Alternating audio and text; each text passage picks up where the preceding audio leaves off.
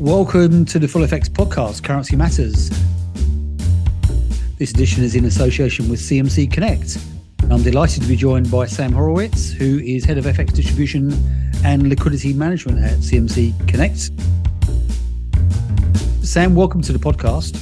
Thank you very much, Colin. It's lovely to be here. I wanted to talk to you actually about something that's, I think it's one of those subjects that just bubbles along and has been bubbling along for some time now. And it's sort of market data and the sources of said data. Because I think rather than, there was a school of thought that thought the importance of market data might peak when we hit a natural ceiling and everyone had enough, enough is good enough, if you know what I mean. But actually it continued to grow in importance for LPs in the FX market. But I guess what's happened is it's come against a background of a long-term decline of the primary trading venues, which are still an important source of market data. Their volume numbers are down quite considerably over the years, which I guess means that for firms like yourself, looking for market data, there are questions to be asked. And I guess, what I'm trying to do today with you, hopefully, is try and maybe cut through some of the noisy debate that we're seeing over the values of these venues and the data that they're producing, and sort of where you can go, what the avenues are for firms like CMC Connect. So we've discussed previously how CMC Markets' liquidity provision business is growing. And I recall last time we spoke, you're very firm that you're a data-driven firm. So are you also monitoring and discussing the situation as laid out by that rather long introduction? Yeah, well, naturally, we do have a stake in the outcomes of this. And as you said, this isn't a new thing. This is a market paradigm that's been rumbling along for as long as there's been an electronic market. And do the primaries still constitute primaries aspect of that has been a good 10 or 15 years in the making. I think where we are now is a result of people expecting something to happen which didn't, which was that we had a wave of acquisitions of the secondary ECNs by exchanges, over the course of the last 5-10 years, and they brought with them some exchange-like governance. And everybody thought, okay, fine, that will mean they'll morph into quasi-primary. So there'll be full time and sales market data, much more price discovery on a lit basis. They'll evolve to be much more like central club products. And we kind of got halfway there, but not all the way there, which means that people are still baking in quite a reliance on the erstwhile primaries, true primaries, into their price construction and their alpha. So waiting for that situation to evolve. Yeah, I mean, the evolution is interesting, isn't it? Because a couple of the venues that you mentioned there being acquired by the primary exchange, by exchanges, still have a majority of their flow under last look. I mean, does last look throw a spanner in the works when you're looking for 7 different sources of data? I don't think any of this stuff throws a spanner in the works. I think it just creates some characteristics of the data that you need to be able to model when you look at what's important to your own business. And that's true of CMC Connect, and it's true of anyone else who has a principal business and even a reseller business. I don't view it as a massive problem as such. It's just that you need to understand the nuances of each of the different data sources that you connect to. So it kind of adds a complexity rather than a challenge. Yeah, it's just one more facet to data. I mean, and to be honest, the more that the tools to work with this data evolve, the less it's a massive problem. So, I mean, in that case, then, what would constitute high quality data for your business? Could you outline? What you think the key characteristics are to help you produce and distribute a good price, which ultimately is what we're talking about here, isn't it? Yeah, sure. I mean, we have the same requirements that lots of other firms. I think that it needs to be reliable in its delivery and its characteristics. Needs to be consumer agnostic, probably. It needs to sit high enough up the food chain that it isn't comprised of a load of mirage liquidity and mirage transactions, or just incidental transactions. To a certain extent, it needs to be delivered in a format that we can work with, although the tools for normalizing it are better now than ever. So that, again, it's one of those problems that fades away for a firm that's got the clout to deal with it. And stability is extremely important as well. The normalization is an interesting thing, isn't it? Because is it fair to say that normalization would look a little bit different for each firm, each consumer of data? Or would you say, generally speaking, everyone's on the same page? Broadly speaking, there's kind of a couple of different types of normalization. In the way most people use this is to make different shaped data fit into a lots of square pegs to fit into round holes. So we don't have any particularly unusual requirements in that respect. I guess, you know, we've been mentioning this sort of, you know, noisy debates around, you know, market data and in particular the primaries with their volumes going down. Do you think, I mean, is there a threshold at which, and this could be the same for, you know, those platforms seeking to rise in this space as well, is there a threshold, you know, at which the value of market data and the cost sort of come into balance? And then I would imagine, you know, there will be a trend involved, so they'd cross over and keep going that way. I mean, do you just kind of look at it and go, yeah, when this platform gets to that level, it's either a very good source of market data or actually it's declining in importance even further? Yeah, I mean, the facile answer to this is, of course, there's a threshold value, because you take any venue, whether it's primary or, you know, a lit sort of reputable secondary ECN. If their market data costs were zero and the integration overhead was zero, everybody would consume. And if it were a zillion quid an hour, nobody would consume. So there's a number in the middle where, you know, heuristically or however you want to define it algorithmically, that makes sense. Where that makes sense really depends on the venue and also what you're trying to do with that market data. And, you know, you can test for alpha. So you can test to see whether that contributes anything meaningful to your own price construction that you didn't already have.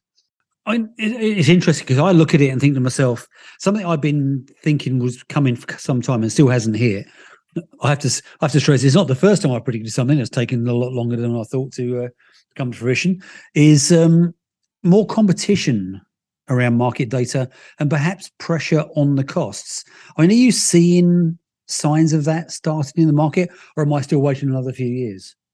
I think you're seeing signs of pressure on the costings to the primaries, and it's not so much the headline cost, you know, but it's like, you know, it's like a hotel, nobody pays the rack rate. It's more a propensity to work with the consumers to work out what exactly is it that's valuable and to try and distill an offering down to that. And that's partly because they know they can't just sit in a high tower and charge, you know, a ton of money for a product that doesn't meet people's actual bottom line needs, and also because the tools available to the data distributors to customize that are better than they were. So both of the primary venues have instances now where they work to do something a bit more flexible. I think where a lot of people, and this comes back to the point we made at the start, I think where a lot of people were surprised is how the secondary markets haven't quite grasped the opportunity inherent in their own data sets equally, let's say. Some of them, you know, some of them do, some of them don't, but it's certainly not a wholesale part of their product suite in the way that it is for the primaries. It's a question I've asked many times previously and never really got that sort of clear answer about, you know, either yes, you know, we're going to really hit the market data business hard, or no, it's not really part of our plan. I'm not quite sure why. I guess that one will play out in time.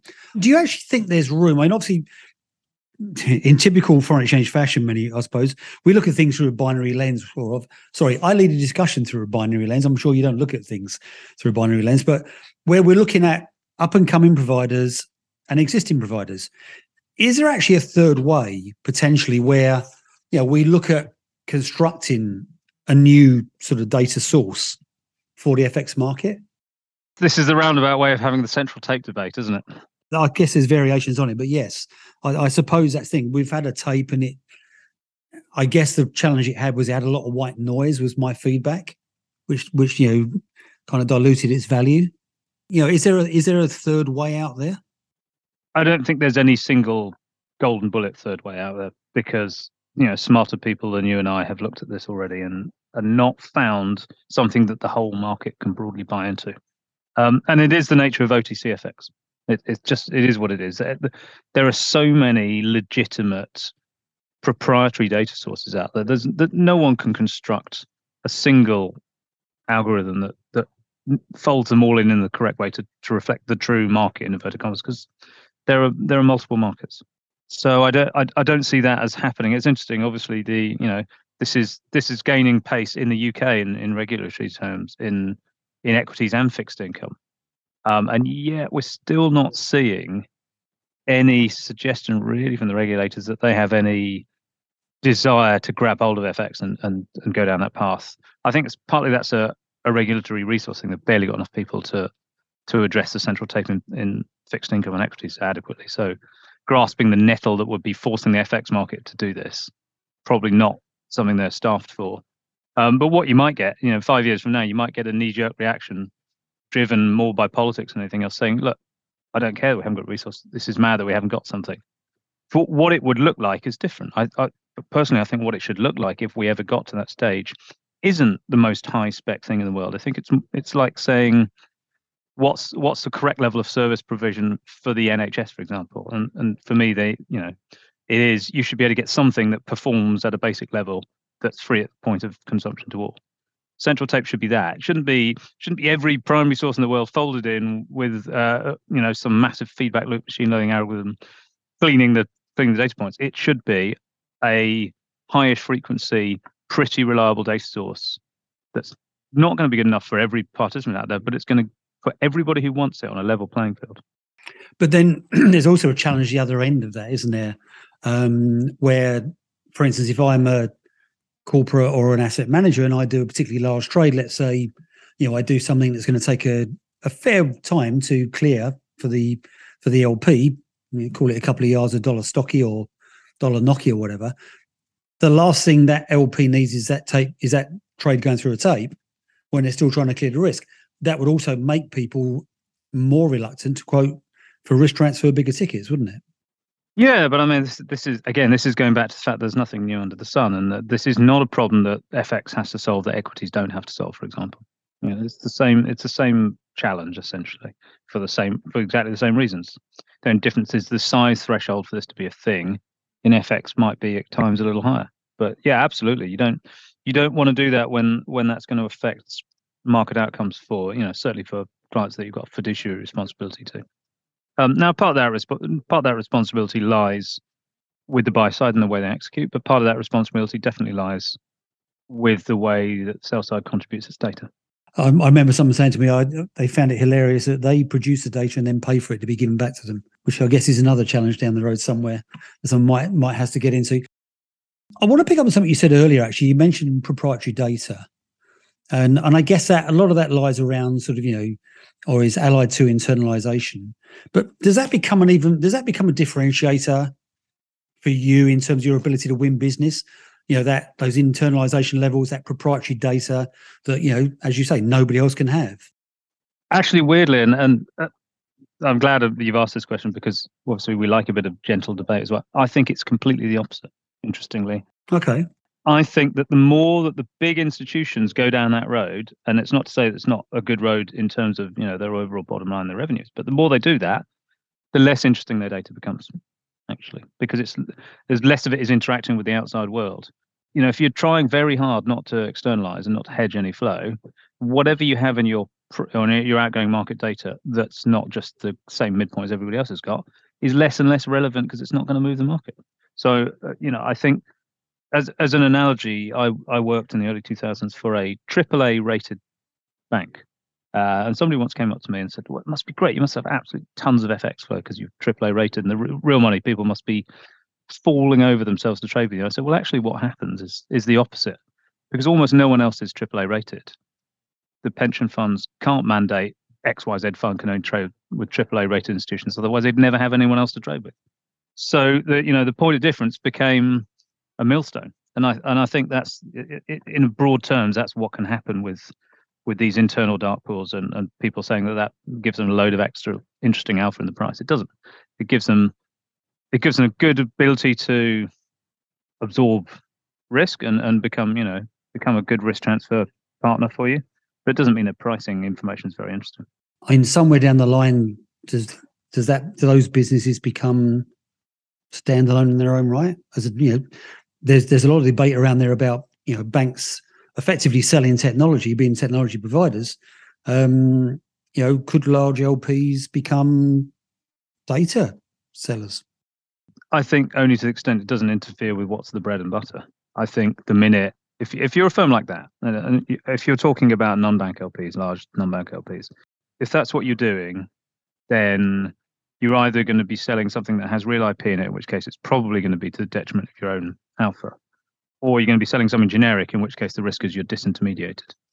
So I think the actual private firms becoming data vendors Pure data vendors, no. Technology partners, we are seeing more of those deals being done now.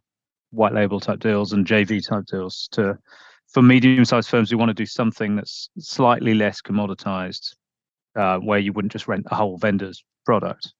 There's more interest to do bespoke JV type deals with the big banks, I think, going forward. And I guess also, yeah, they might, if they did go that data route, they could end up with the same challenge as the primaries, whereby, as you say, a lack of differentiation in the data, the fact it's less interested means they can't actually get the kind of dollars they wanted for it in the first place. So there's a nice full circle for us. Another thing I wanted to pick up on one of your earlier comments, what's happening in equities and fixed income?